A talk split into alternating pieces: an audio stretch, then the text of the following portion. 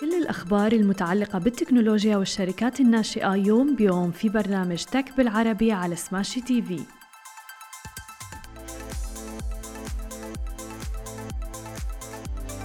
صباح الخير وأهلا وسهلا فيكم ببرنامجكم تك بالعربي. معكم أنا هالة بسام ومعنا بخلف الكواليس علي وشهير. وبداية خلونا نحكي بأهم العناوين اللي رح نحكي فيها بنشرتنا الصباحية لليوم.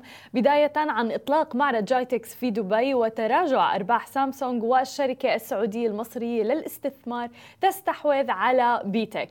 وأكيد نبدأ أخبارنا لليوم في الحديث عن الحدث الضخم GITEX.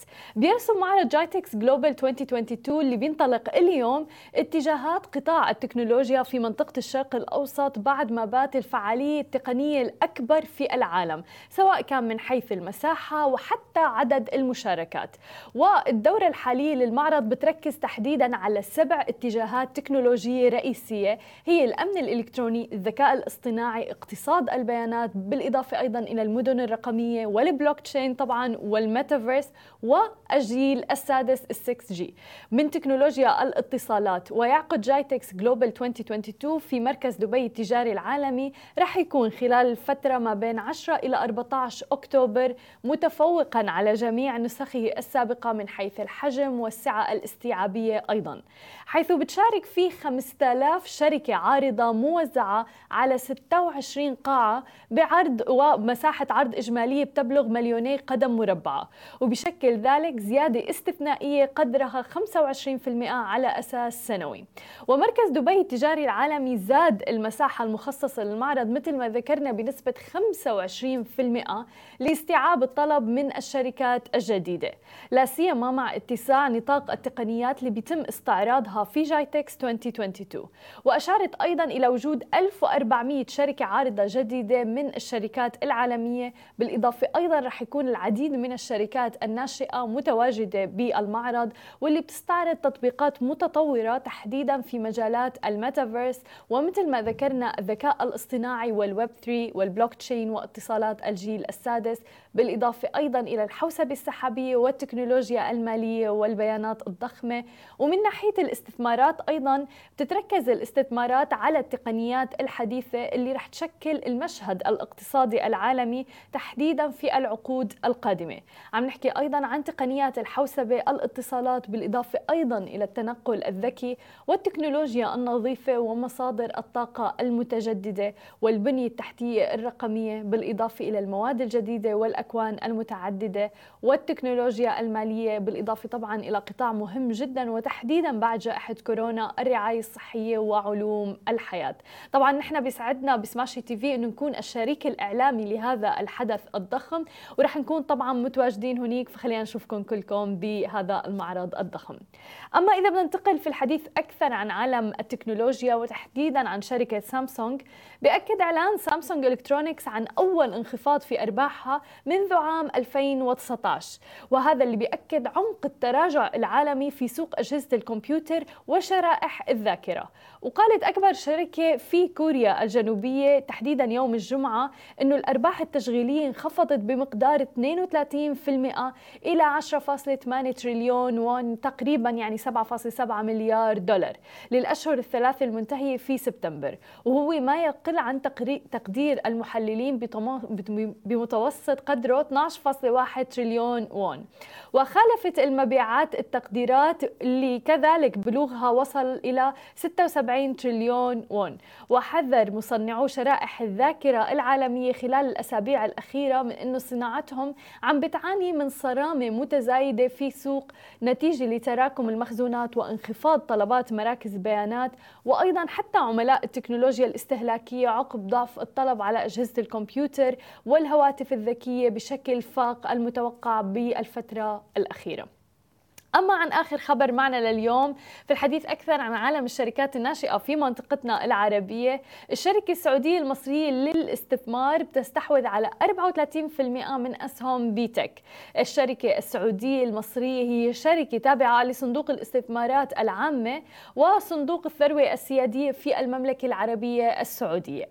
وبتستحوذ الشركة السعودية المصرية للاستثمار على حصة الأقلية آه، من آه، أيضا African Development Partners وهو صندوق استشاري من DPI وهي شركة استثمارية بتستهدف الشركات ذات النمو المرتفع تحديدا في أفريقيا والقائمة على التأثير والقائمة أيضا على الابتكار. استحوذت DPI على 33.3% من B.TECH تحديدا في عام 2016 في صفقة في صفقة كانت قيمتها 35 مليون دولار. ورح يستمر العمل مع B.TECH وأيضا الشركة السعودية المصرية في تسريع استراتيجية النمو المبتكرة وجهود الرقمنة مع توسيع قطاعات الأعمال الجديدة والعمليات الأساسية الحالية. وسوف تستثمر B.TECH أيضا في زيادة جهود الشمول المالي مدعومة بنمو خدمات تمويل المستهلك Mini Cash الرقمية تحديدا من B.TECH واللي رح توسع وصول العملاء إلى مجموعة واسعة من حلول التمويل. تأسست B.TECH وهي منصة بيع للتجزئة المتعددة القنوات في عام 1997 وهي واحدة من أكبر شركات التجارة الإلكترونية في مصر. هذه كانت كل أخبارنا الصباحية لليوم خليكم معنا بعد الفاصل مقابلتنا في Smashi Style مع مصممة المجوهرات والرئيس التنفيذي بافيت رح تكون معنا بعد قليل خليكم معنا ولا تروحوا لبعيد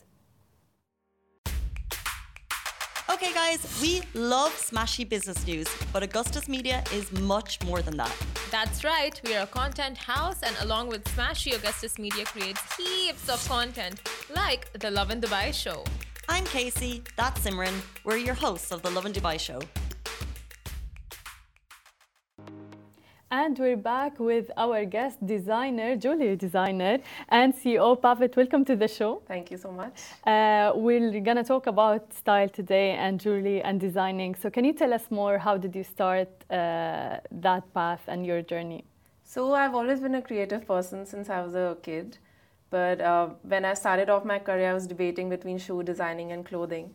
But I think my love for gemstones brought me to the jewelry industry. So I went on to do my gemology in New York and then got into designing. That's really yeah. interesting. Uh, when did you start exactly? Which year? So 2015, mm-hmm. I went for my gemology course to GIA New York, mm-hmm. and uh, that course followed with the jewelry design course. In 2016, I started my company in India. That's amazing. And what do you see the market here for designers and? Uh... Um, I think here individual designers have a better chance of uh, uh, bringing out their brand. Especially, I think the market here is more bold, and my designs are like that. They're more bold and they're inspirational, and I think the people here will be more receptive to it compared to how it was in India because in India people love traditional jewelry. Yeah, exactly. Yeah, so here it's and also like each market is different. So yeah. people's taste and everything in the uh, gems and things like that, I feel it's totally yes. different. Yes. So like for example in India people love to go for like just rubies, emeralds and mm-hmm. sapphires. I think this is a market and internationally also people are more receptive to other gemstones. I feel there's so many more gemstones and that's another one of the goals of my brands actually. I want to educate people on the kinds of gemstones that actually exist. And honestly, a lot of them are more valuable than rubies, emeralds, sapphires. They're just lesser known. Exactly, that's yeah. the point that a lot of people just go for the well known ones yes. and things like yes. that. However, there are so many other options. Uh, but uh, what are the, like the biggest challenges you faced uh, so far? Challenges, I think I think it's too soon to say right now, but I do feel it's a very male dominated market. Mm-hmm. So interesting uh, point. Yeah. So uh, because I think there are a lot of like jewelry companies, and uh, so I think that's one challenge. And second, I think because Dubai is a very big brand oriented market, so for me to compete, like yeah, I'm not honestly looking to compete with the big brands, but at least reach to their level. Uh, at the same time, like stick to my uh, designing goals and aspects. Yeah. Uh, what about the marketing aspect and the branding as well to reach a wider audience? I feel now it's very important to focus on the online, like whether yes. it's we're talking about social media and even e-commerce as well. Mm-hmm. So I've hired a PR team and a digital marketing team because I feel before this in India I was doing everything myself. Yeah. And yes, so now I have professionals handling all this. Um, I also have a branding team who's working on like brand guidelines and everything. So I think it's a whole everything is being sorted now. And I think it's very important, especially that there is, as you said, like a high competition as well in the market. yes. So it's really important to uh, Have all these things in place. yeah, the, and, and the online presence is there Yeah. as well. Uh, interesting enough, uh, how do you select the quality of the gemstones though? Um, so as I mentioned, I am a gemologist. I'm a trained gemologist. So even with my jewelry, I like to use the top quality, especially in colored stones. So I am trained to like look at the. So with gemstones, you see the color, you see the clarity, similar to diamonds. So yeah, like. And also, you have to see where they're sourced from. A lot of them are certified. You look at the certificate and choose the pieces. And uh, do you find like from customers people who question where those gems are coming from or things like that? Um, for diamonds, yes. For diamonds, of course, if it's a bigger size, you need a certificate. Yeah. For colored stones, not so much. There, in fact, actually, that's sad because I wish people were more curious when you're buying jewelry. Yeah. You know, I wish they asked more questions, but they don't. they just They buy. don't. Yeah. That's interesting Yeah. because I really thought that uh, people will actually question, for especially that there are so many brands and there are big brands Yeah. as well. So if there's a new brand, people might come actually and be Maybe like, here in Dubai they will. Let's yeah, see. yeah, interesting. Yeah. What are the plans and the growth plans for the business? So plan is that for the next two years to uh, build the brand first in Dubai and then expand it to the entire Middle East and MENA area. And then uh, two years down the line, I'm looking to open, uh, take the brand to London first and then uh, rest of Europe. Uh, why did you choose Dubai? I chose Dubai because I feel it's like a good. Firstly, it's full of expats. People from all over the world are here. I think people here are bold. They um, are not scared of investing in something which is unique and something Yeah. which is expensive, of course. I mean, so I think it's a really good market, and I also feel Dubai is like a stepping stone. Uh, once you have exposure here and once you build a brand here, it's easier and it's more. Other countries are more receptive towards the Exactly, brand, sta- yeah. especially that you say I'm well Yeah. established in Dubai, for instance, Exactly, and then uh, yes.